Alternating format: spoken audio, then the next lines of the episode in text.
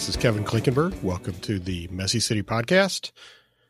Wanted to talk today a little bit about how change comes to uh, professions and to uh, society at large, especially uh, advanced, uh, wealthy, and, and very highly managed uh, societies like ours uh, in the United States and in a lot of Western countries this topic kind of came to mind and was spurred to me uh, by a, a, blog post I read the other day. Uh, a wonderful little uh, blog, another Substack called Urbanism Speakeasy that uh, I would highly suggest uh, you check out. It's written by Andy, uh, and I'm probably going to butcher your last name, Andy. I'm sorry. It's Bono or Bono. I'm not. I'm, I'm not really sure. It's terrible with a last name like Klinkenberg. I'm always really sensitive to uh, mispronounced names. Uh, so uh, I'm, I'm sorry if I got that wrong, Andy. But uh, he writes a terrific uh, Substack called Urbanism Urbanism Speakeasy, and he writes a lot about the traffic engineering profession and the planning professions and critiques of how these professions have gone about their business for a very long time and more or less continue to do so in spite of obvious uh, needs to change and, and obvious uh, data that shows change would be necessary. So it, it really kind of caught my attention. Uh, and I, I, wanted to talk a little bit about my observations, what I've seen uh, in practice in the world of uh, architecture development, urban design over the last 30 years or so, and just my own reading of history in, in, this world. So, uh, I often talk about this in public presentations that I give. And uh, I, tend to start with, you know, talking first about food. And, so I'm going to start right there uh, because I think it's always an interesting analogy. And uh, food and food and drink and, and everything is something that we can all identify with because we all eat. We all eat and drink. Uh, we're, we're, we do it every day. We're we're much more keenly aware of the changes that happen uh, within food and, and, drink, and it's just something that we can all identify with. There's obviously a reason that cooking shows uh, are very very popular. Why chefs who do cooking shows, and uh, I was uh, you probably know from previous episodes, I was a big fan of Anthony Bourdain's back in the day and his show. Absolutely adored and loved his show, and how he used food to connect uh, people uh, from all different parts of the world and connect with people, and uh, whether whether you saw the world the same or differently, no matter what it was, there was a, a, great way to identify with other humans by sitting down and sharing a meal and and doing something that that you love in, in your own way, and uh, so I, I often like to talk about food as, as as an analogy for how our world is changing uh, and how change can happen.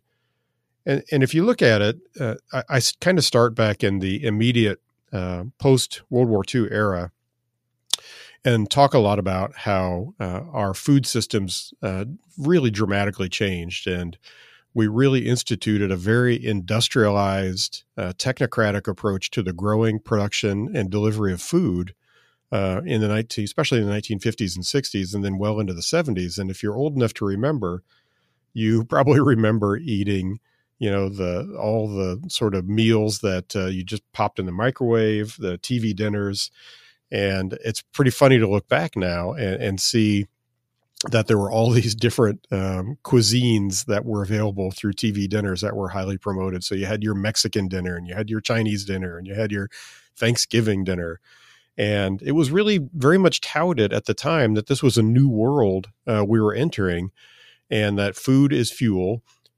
And uh, with our new industrial, highly, uh, you know, technology based society, that we're heading towards a, a, a, George Jetson type future where you were just going to get your food out of a out of a vending machine uh, and you would pop it in another machine that would heat it up for you, and then you're good to go. And boy, isn't that progress? That is just so much better. It's a it's a much better way for humans to be. It's very futuristic, and obviously that uh, that notion of the future, that vision of the future, uh, has fallen apart. We we don't we pretty much don't tend to see things that way today. Our society has changed a lot. So how did that happen? Well, I I think there's obviously a lot of ways you can attribute it to, but I, I tend to point towards two women that I think had a, an incredible effect on how we think about food and that created uh, the way that we think about it uh, today. And uh, one of those was Alice Waters, who uh, uh, opened the restaurant Chez Panisse in Berkeley, California in 1971. Hard to believe now, but over 50 years ago.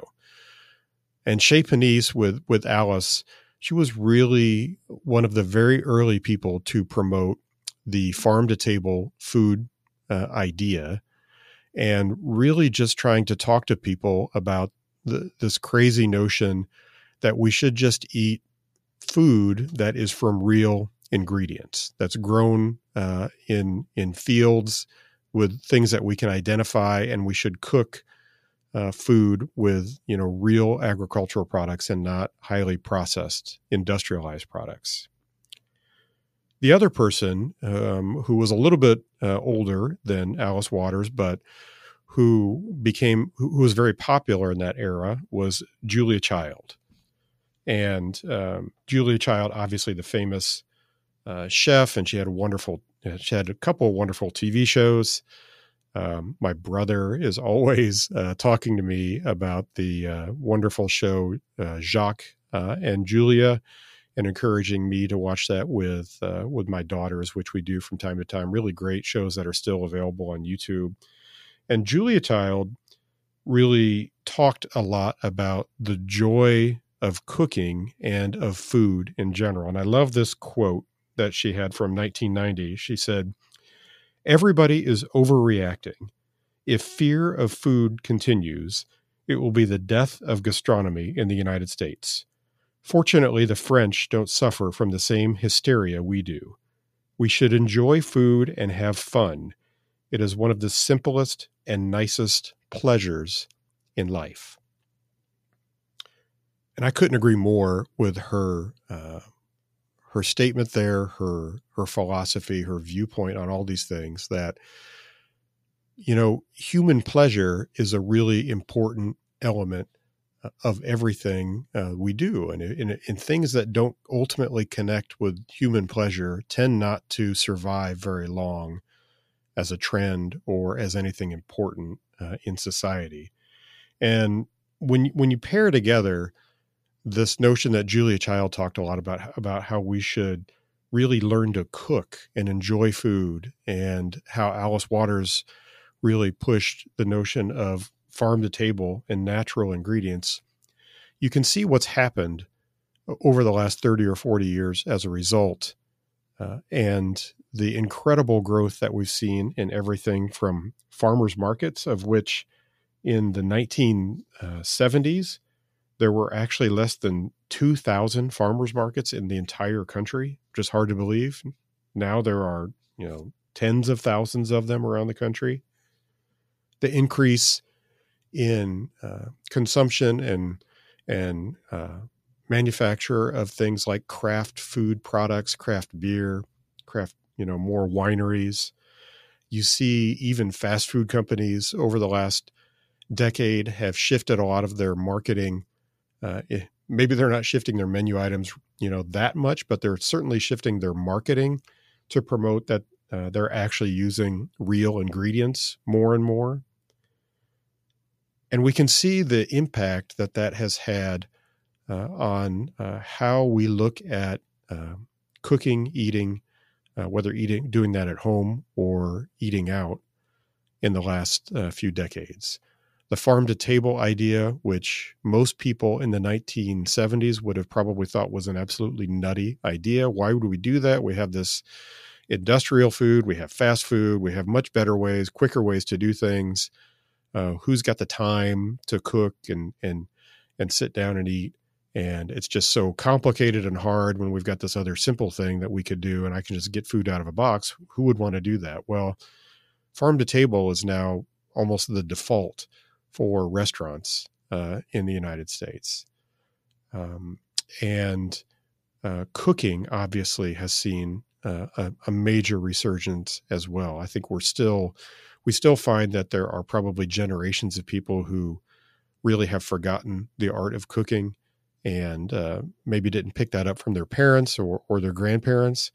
But obviously, there's a tremendous growth in, in the in the notion and an interest in cooking at home. And why not? Because frankly, it's fun. It's really enjoyable. It's incredibly rewarding to be able to uh, put a few ingredients together and make make a meal for yourself at home and have it taste really good. Uh, I've always enjoyed cooking myself. Uh, and I think uh, as time has gone on, I just enjoy it more and more, and really find myself ex- myself experimenting a lot more, and growing in ways that, you know, I, I probably wouldn't have expected 40 years ago. And I think that's indicative of a lot of us. We've just we've kind of lost so much from our approach to uh, eating and to growing food. And so I, I, think it's incredibly encouraging what's happened in that world. It's one of the great trends of the last 20, 30, 40 years. This approach to uh, reconnecting with how did your grandparents, how did your great grandparents eat? Uh, what kind of food were they growing and eating? Uh, because it's not just more enjoyable, it's better for us. Uh, it's more sociable. There's only good things that come from it. The second story I like to tell then is how we changed how we build our cities and towns. And just like in the world of agriculture and food, uh, cooking, and consumption, we had a major shift in how we thought about our cities and towns in the immediate post war era.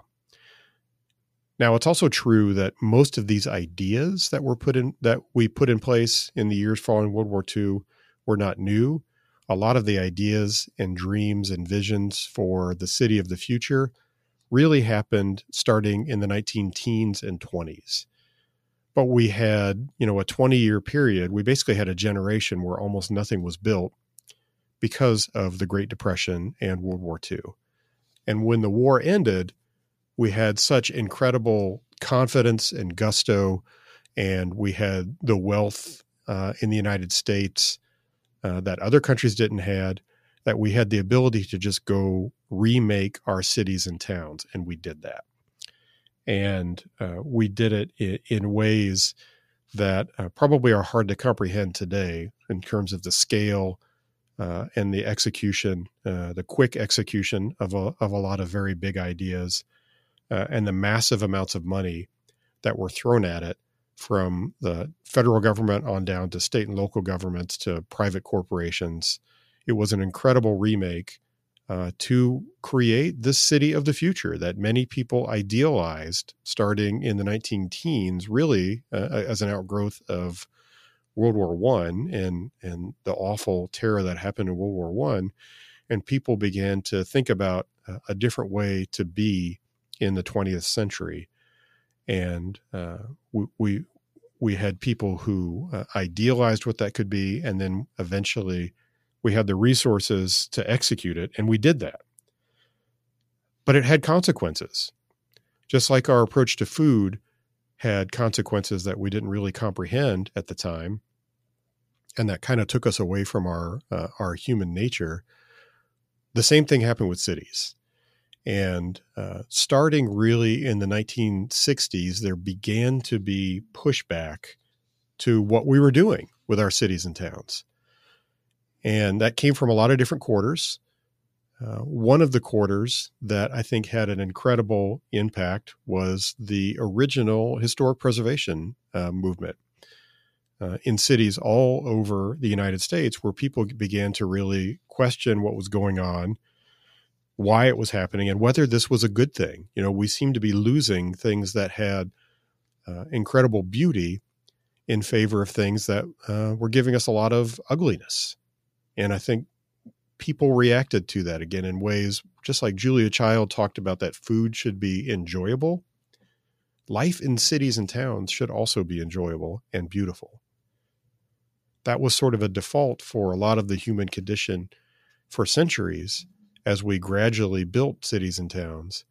And we seemed to be getting away from that in the in the mid 20th century. There was one uh, historic preservation in uh, Savannah, Georgia, uh, a banker named Mills Lane, who had an incredible impact on that town, spent an awful lot of his own fortune just uh, doing improvements in in the streetscape and the public right of way.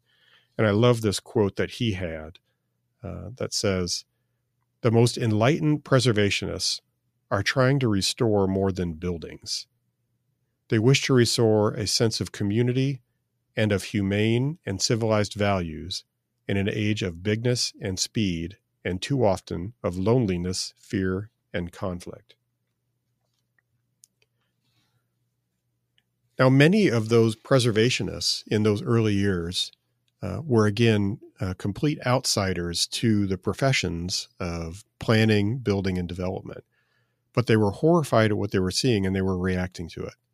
And those preservationists lost many, many battles. If you look uh, at uh, American cities in particular, you can see the scars of incredible buildings and neighborhoods that were demolished uh, in uh, the, the, 1950s all the way through the 1970s and even into the 80s, there was still a lot of demolition. So they lost a lot of battles, but ultimately, ultimately they won the war because they began to convince people that we had uh, we were losing uh, something that touched our humanity very deeply. And while today's preservationists, I often find myself, you know, uh, not necessarily agreeing with in terms of some of their uh, some some of the policies and and efforts they take on today. I think those early preservationists were incredible, uh, incredible heroes in our cities, and they really helped save our cities from ourselves. There are unbelievable, beautiful neighborhoods and cities that would have been torn down if not for the efforts of these people. And now we have we have those places to enjoy. Future generations have them to enjoy and they're incredible valuable places now because the emotional tide eventually turned. People realized that there was value in those old buildings and those old, old neighborhoods. There was something that connects and resonates with our human nature and and so we saved many of those and we invested in them. And it's a wonderful thing. It's a great thing we did that. Parallel to all those preservationists who were fighting battles uh, in our cities, we had generations of younger people that were starting to study abroad.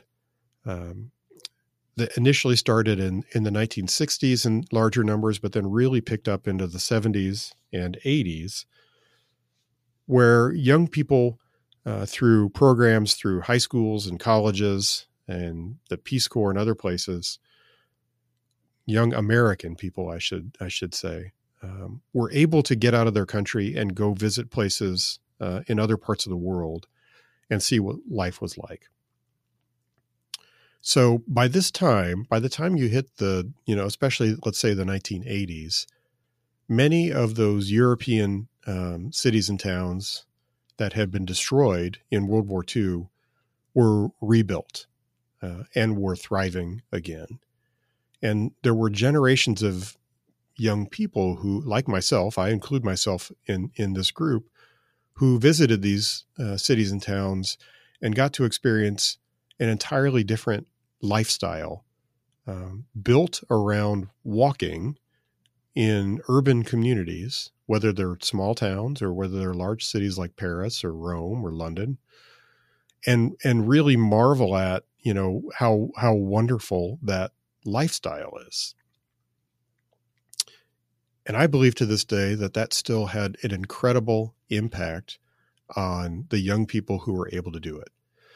And they were able to uh, visit places that they otherwise would not have visited and experience a lifestyle that for the most part no longer existed in american cities and towns which was the idea that you could just live in a place and primarily get around on foot.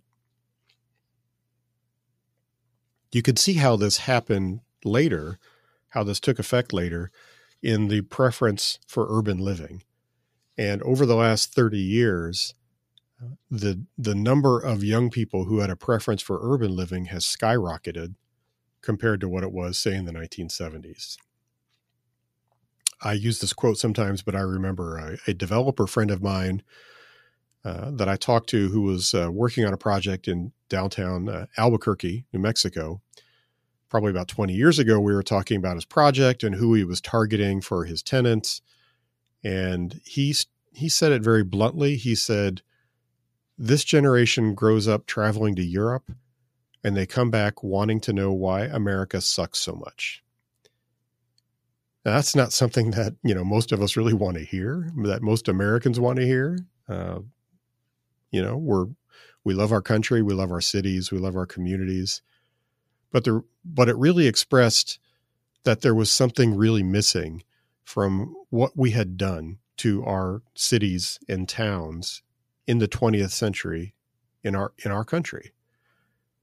And that was the wholehearted embrace of a lifestyle based around new technologies like the car, like other technologies, and machines instead of our using our own uh, our own feet, our own bodies uh, to get around, to experience life, to bump into people informally while walking around, and, and the social nature that comes from that.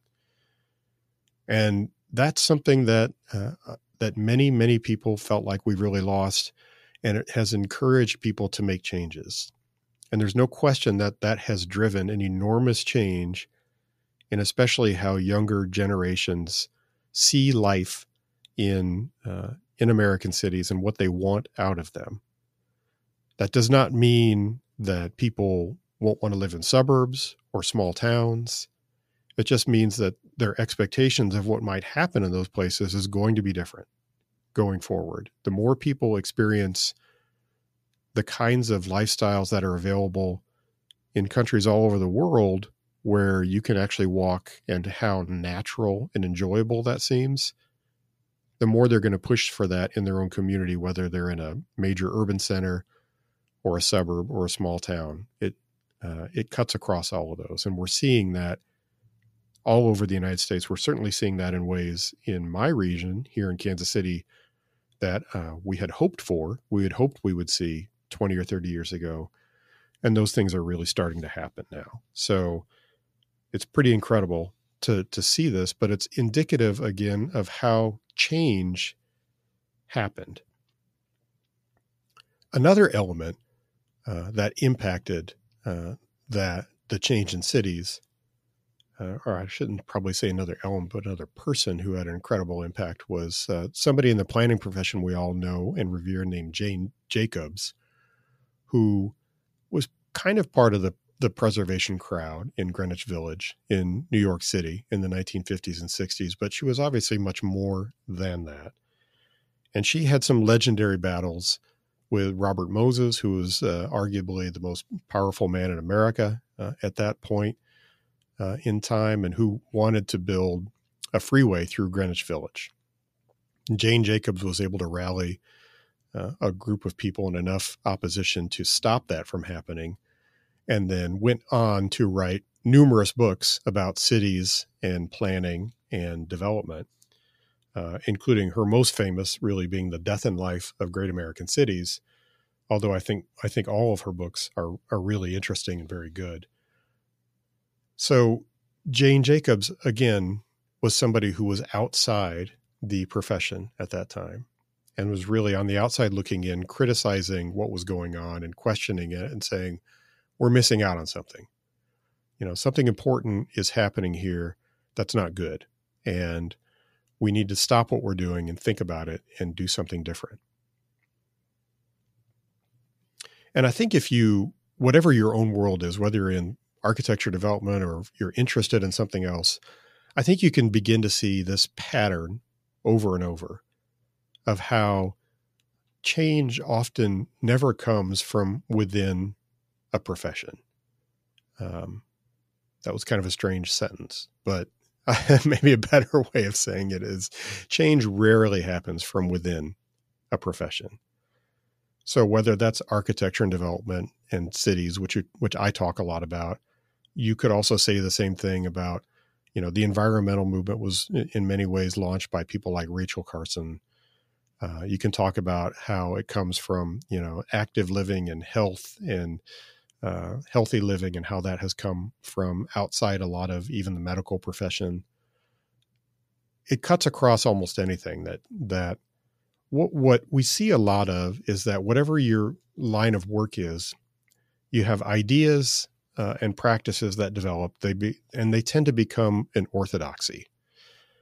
Those orthodoxies gets gets enshrined in procedures, in contracts. Uh, at first, they might be really small contracts, experimenting with something new, but eventually they become big and and and very um, uh, very regularized and lucrative.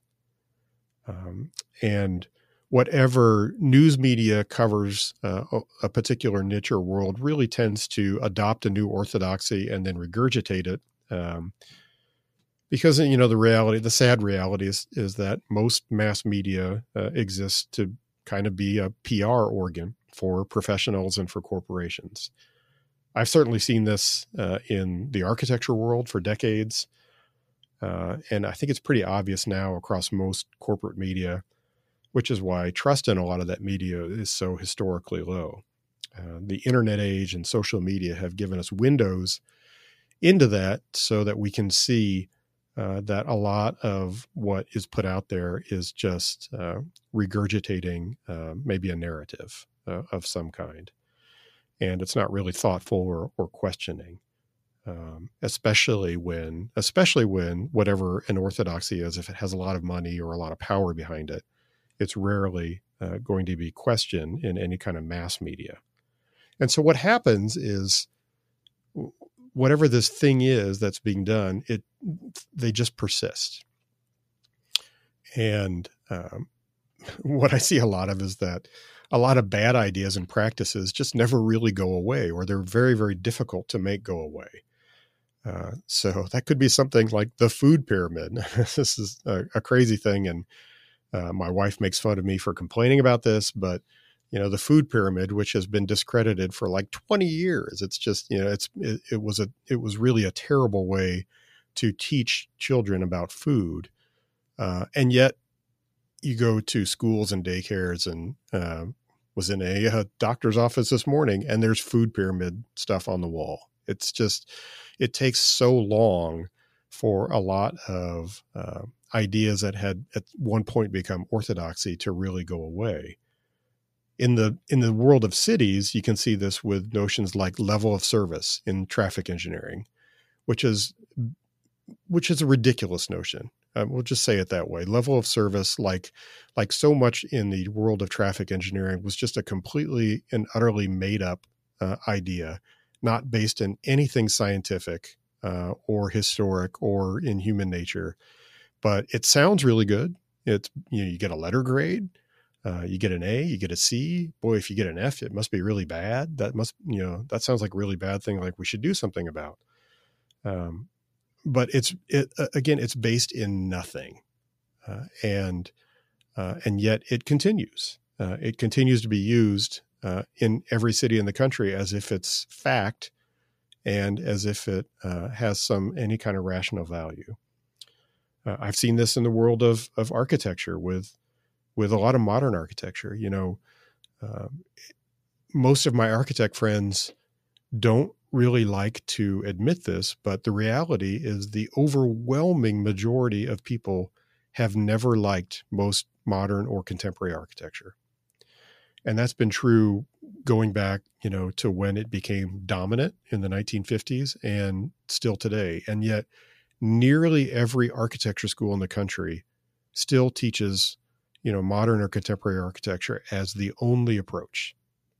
There are a handful of places where you can go get a different uh, outlook or education uh, and experiment with more traditional forms of architecture but by and large you cannot. And there's an incredible disconnect between what we see from uh, visual preference surveys and what what people actually like and prefer versus what uh, persists in the profession. So, what I see, or an observation I've had, is that even when a lot of our ideas and policies and programs fail, the professionals themselves never own up and accept the blame. Uh, instead, we tend to just blame ordinary people and say it's their own fault. So, in the world of architecture, we should say, well, people are just stupid. They don't have any taste. You know, they need to be educated, uh, in air quotes, uh, in order to really appreciate uh, this type of architecture that uh, all of us uh, in our tiny little bubble like. In the world of uh, traffic design and city planning, you know, we've spent a hundred years building big roadways and highways and and making uh, driving fast the default nature of life in American cities. And then people speed everywhere and they do stupid things on the roads. And what do we do? We blame the people. We never, we don't blame the professionals who created this world. Uh, or, you know, especially if those professionals are us, if it's, if it's we who did that. Instead, it's easier to just say, well, it's those people, those ordinary people with all their flaws. And you can really see this across every walk of life, from the design world to public health to drug wars, if you want to go there, that we create decades of really bad top down policies and programs that obviously fail. But then we blame the non policy making humans uh, as the problem. And this is generally how things go until someone challenges a profession gets traction with it and upsets the apple cart. That's what happened with Alice Waters and Julia Child, who challenged the way we were thinking. And it, and it took years, but eventually they changed how we do things relating to growing food, cooking food, and eating food. That's what happened with Jane Jacobs, who challenged the planning profession, especially, and what we were doing and the planning profession, um, while certainly not adopting all of her ideas, I think in, in many ways you could say um, the planning profession has ignored a lot of her really excellent ideas related to economics uh, of cities, but it's almost entirely adopted Jane Jacobs' critique of walkable mixed use places and the importance of those uh, in cities. So another thing related to this, you know, next uh, a couple weeks from now, we've got, uh, as I'm recording this today, it'll probably be a week or so when it comes out. Uh, the Congress for their New Urbanism has their annual uh, get together coming up in Charlotte, North Carolina at CNU 31. And one of the things uh, I see is how even in a reform movement like the new urbanism, which is what it is. It was a reform movement. It was it was building on the legacy of the work of people like uh, Jane Jacobs uh, to try to reform the way we build cities and towns and better connect them with our with our own human natures. And ultimately, reform movements also mature and seem to develop their own orthodoxy. And and certainly as someone who's been involved in that group for going on 25 years that uh, what, what I certainly see now is we have we where we used to have robust debates about many many things, we now have a lot of groupthink, uh, and there's fewer things of real importance that are debated. Um, the opinions of people in the professional class and the culture of the professional class and the politics are pretty much just accepted, you know, widely as reality, uh, and you know, it's not just that a lot of this is kind of silly and disingenuous, uh, but it's it just gets to a place where it's kind of humorless and, and kind of boring, to be honest. Um, it, it's not reality, but what happens is, you know, as as this movement has matured and as many of us in it have gotten older, we've just created a comfortable little cocoon uh, for ourselves uh, to kind of feel good about who we are and what we're doing, and and really to seek um, approval of other professional class peers. And that is a way that I think change movements eventually uh, die uh, and and and go away. And that and that you know that that happens. That that's just the part. That's part of the nature of things. As as uh, our friend Johnny Sanfilippo, who does the wonderful blog Granola Shotgun, says, everything has a beginning, a middle, and an end. And uh, change movements certainly have a beginning, a middle, and an end. And it might be that the new urbanism movement is at an end. It's it's entirely possible. Outside that really tiny microscopic world uh, of new urbanism, um, what we also see is that we're we're in a time period right now where or a whole lot of things just don't work very well, and trust generally is low in society.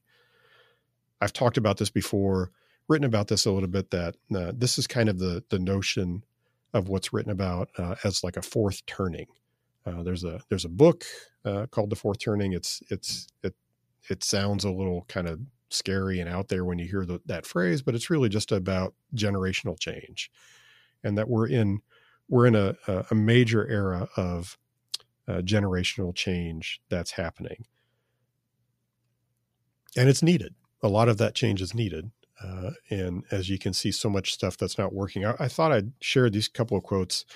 Um, Jason Segedy, who's uh, a city planner in Akron, Ohio, and he used to write more regular. Has really really hasn't written much in a while, but he had this blog that you can find on Tumblr called Notes from the Underground.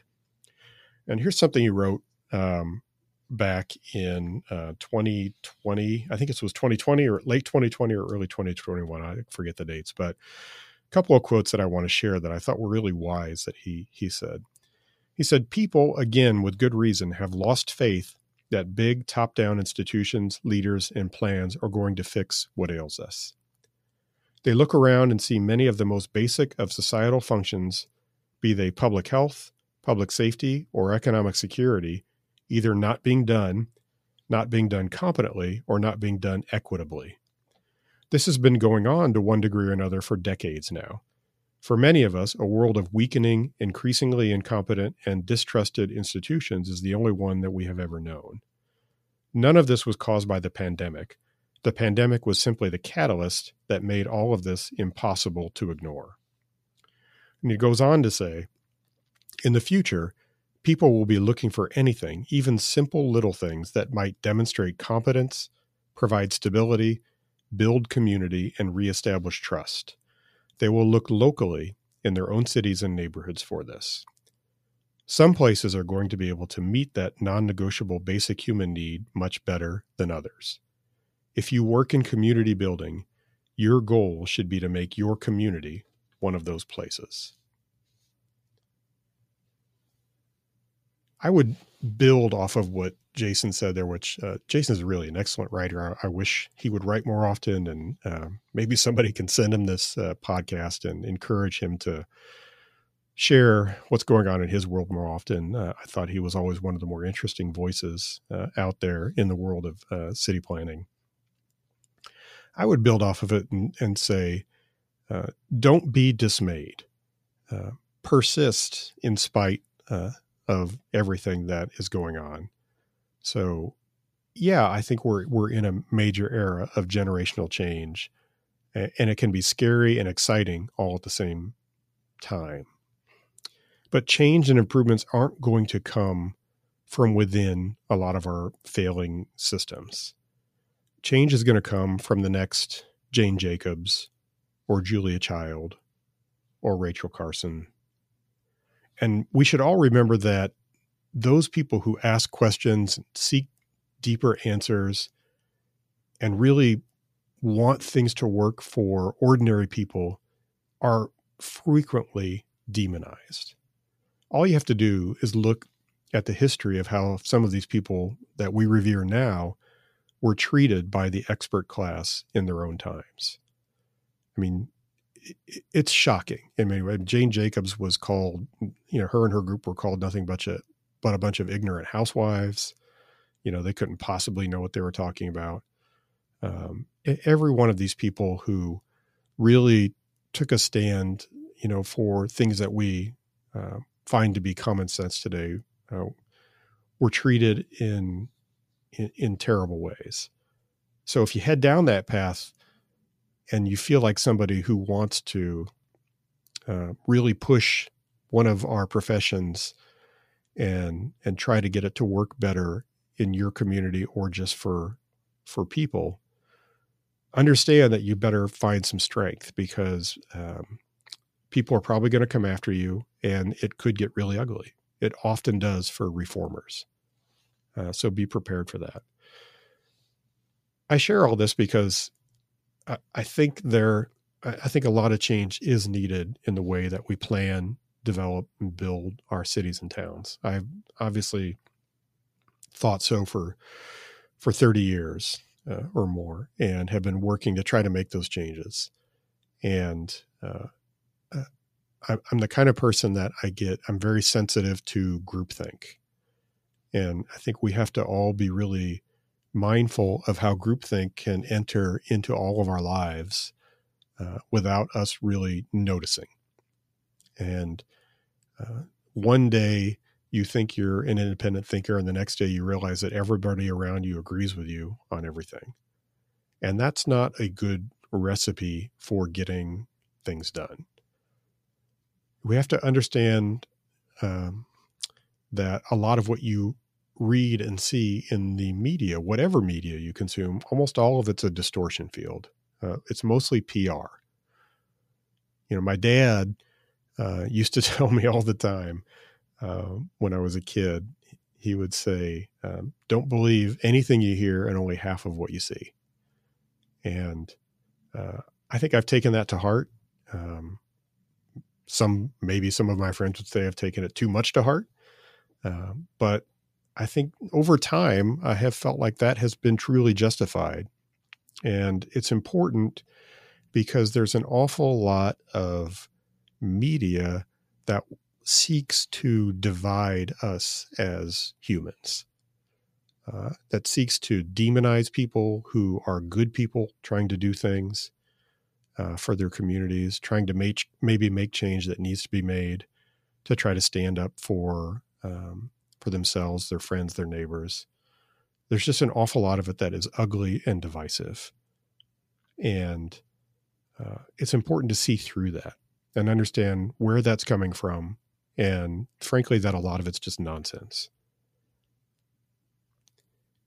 I've always felt that it's a, it, it's a good path to go down to try to cultivate friends and colleagues that have wildly different opinions even some that are really uncomfortable. Whatever, you know, whatever your worldview is, it's good to be challenged by somebody who has a very different worldview.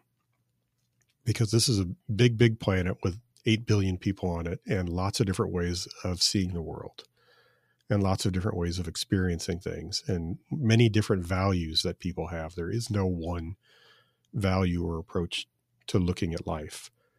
So embrace heterodox views as you have the opportunity and try to cultivate friends and colleagues that have a diversity of opinions. If you're part of an institution or a group that you really are hoping can succeed long term, it's going to need that diversity of opinion, uh, which is hard to do. It's much harder to do than just surrounding yourself with people who agree with you. But strength and success uh, comes through difficulty and not through comfort.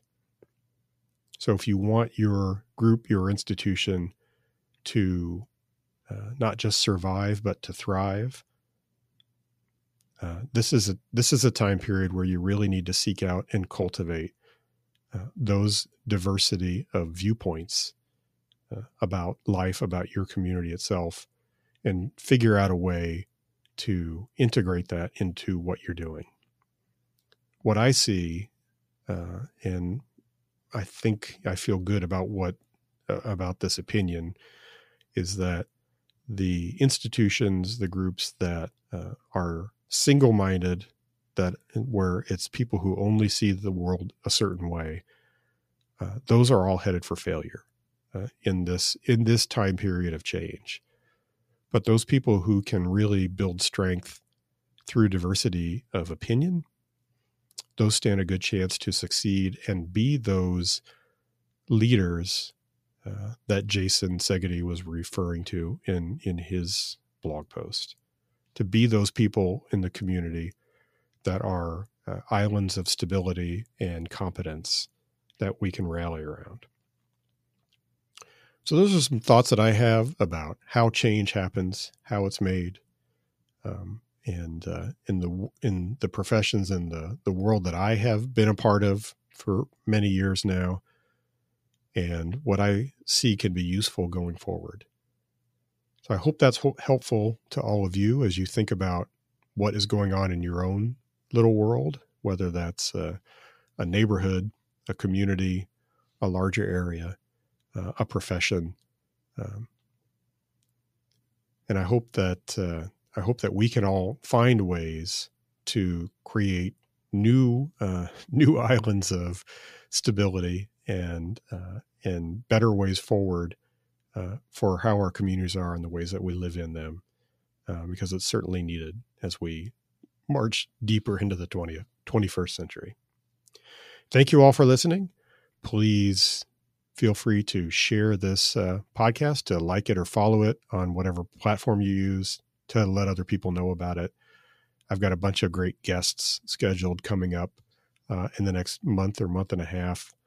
Uh, really appreciate all of the uh, feedback that I'm getting on the podcast from from anybody who sends me a note. You can always send me an email. I'm very easy to find. It's Kevin Klinkenberg at gmail.com.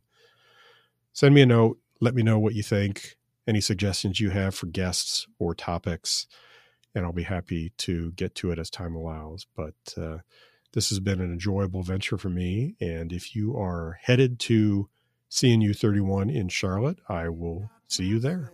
Take care, everybody.